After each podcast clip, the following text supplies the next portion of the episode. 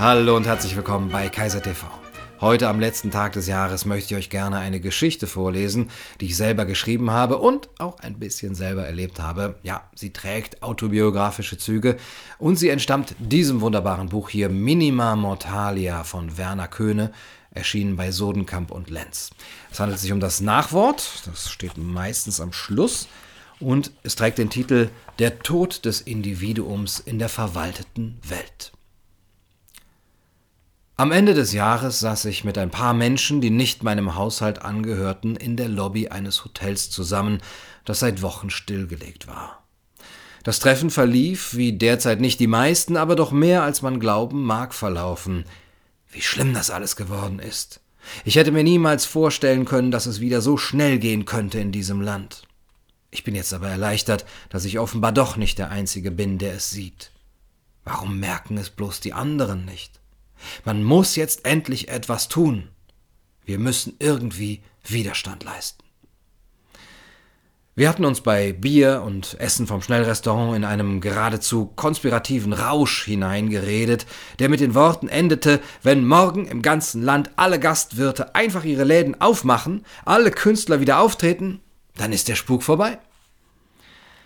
Er endete, der Rausch, mit diesen Worten, weil wir unterbrochen wurden vom Hotelchef. Draußen sei das Ordnungsamt unterwegs. Die könnten uns durch die Scheiben sehen, ob es uns was ausmachen würde, ins Hinterzimmer zu gehen. Natürlich nicht, versicherten wir, gar kein Problem. Wir wollen ja niemandem Ärger bereiten. Und noch bevor wir mit unseren Gläsern umgezogen waren, dämmerte uns, was für feine Rebellen wir doch waren, lassen uns im bierselig konspirativen Rausch von einer einfachen Streife unterbrechen und kuschen, sobald wir nur das Wort Ordnungsamt vernehmen. Und wir waren doch die Erwachten. Wie soll man mit solchen Leuten je eine Revolution beginnen?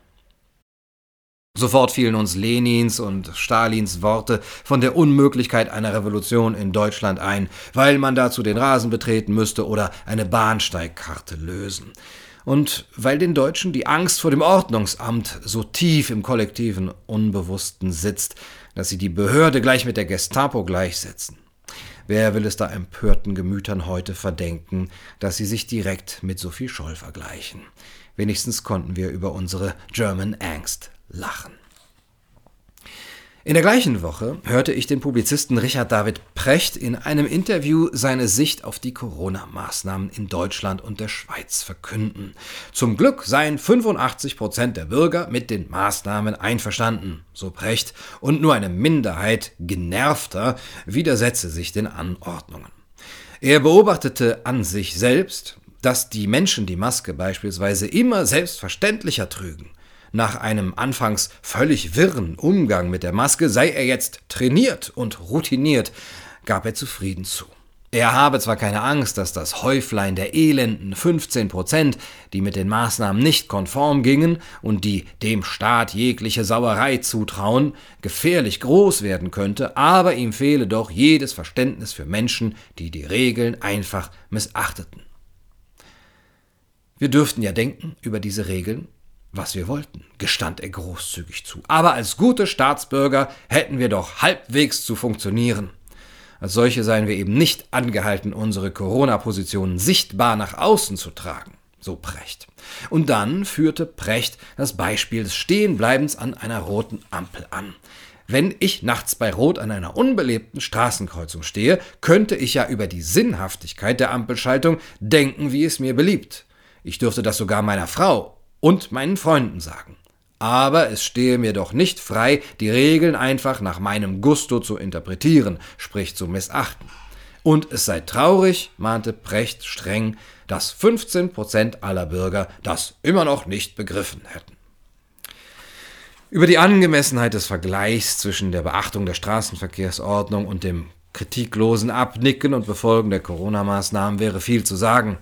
Was mir aber in den Sinn kam, war der auffällig affirmative Bezug zu der Servilität der Deutschen, wie sie in der Ampelanalogie deutlich wird.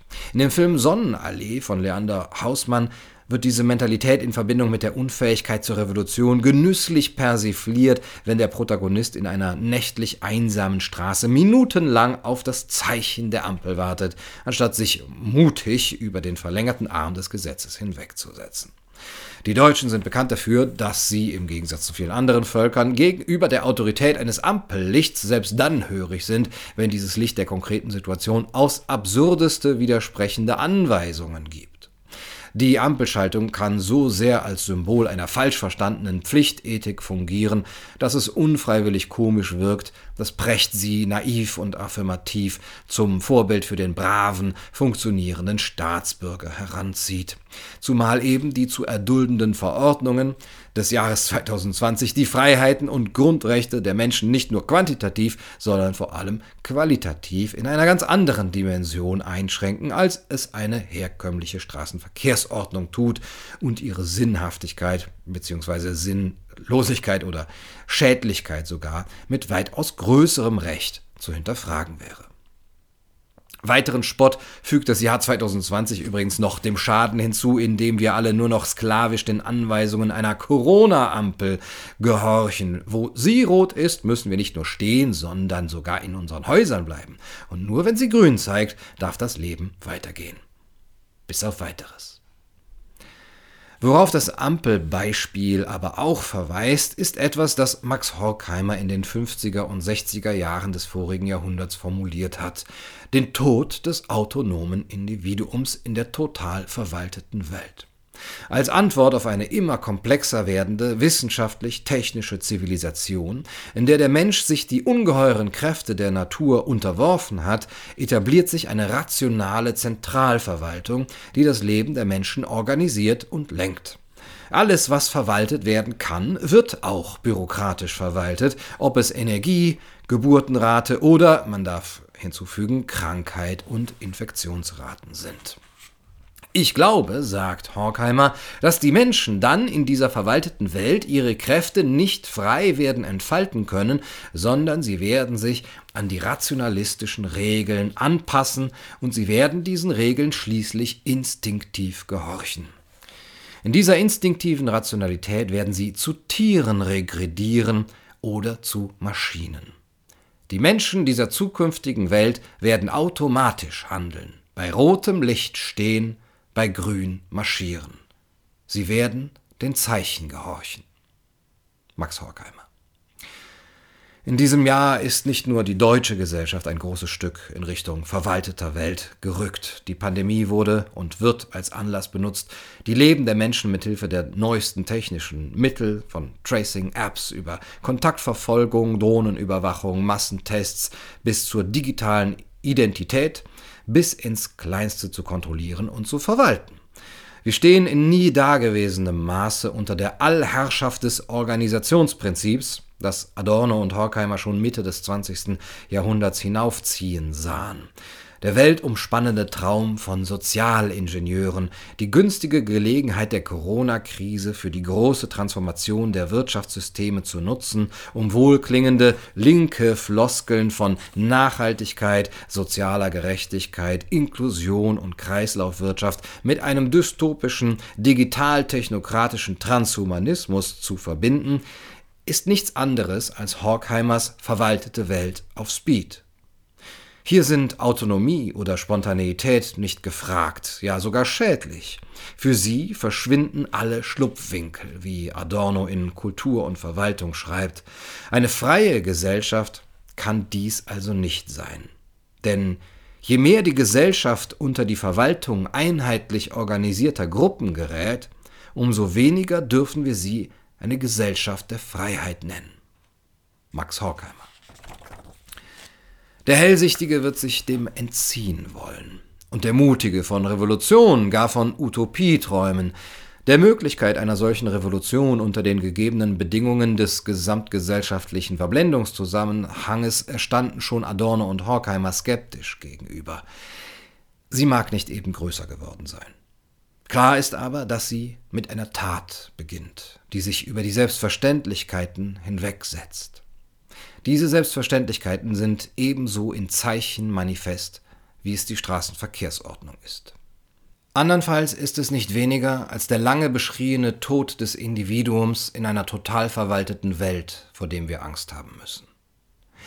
Vielleicht ist es diese Angst, die uns lähmt, und das nicht erst seit 2020. Vielleicht ist aber auch sie es, die uns am Ende dazu antreiben kann, nicht mehr blind den Zeichen zu gehorchen. Vielleicht ist sie es, die uns dazu bringt, bei Rot zu gehen. Das war meine Geschichte, meine Kolumne, mein Nachwort zu dem Buch Minima Mortalia von Werner Köhne, herausgegeben bei Sodenkamp und Lenz. Und das war's für heute auf Kaiser TV. Das war's für dieses Jahr auf Kaiser TV. Das letzte Video. Ich möchte die Gelegenheit nutzen, mich bei euch zu bedanken ganz, ganz herzlich für die großzügige Unterstützung, für euer Lob, für euren Zuspruch, für eure Kritik und Hetze. Ich freue mich darüber, dass es uns in den letzten Jahren, in den letzten Monaten gelungen ist, so was wie eine kleine geistige Gemeinschaft hier aufzubauen.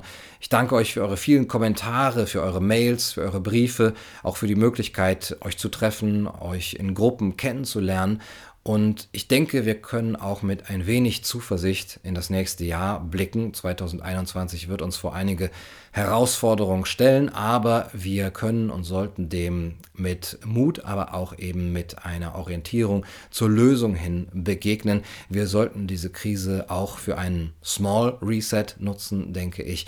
Und da wird noch einiges Positives, denke ich, auf uns zukommen. Ich wünsche euch für das Jahr 2021 alles, alles Gute. Ich wünsche euch schon mal einen guten Start und heute Abend einen guten Rutsch ins neue Jahr. Macht's gut. Morto per la libertà. Questo è il fiore del partigiano morto per la libertà. Questo è il fiore partigiano morto per la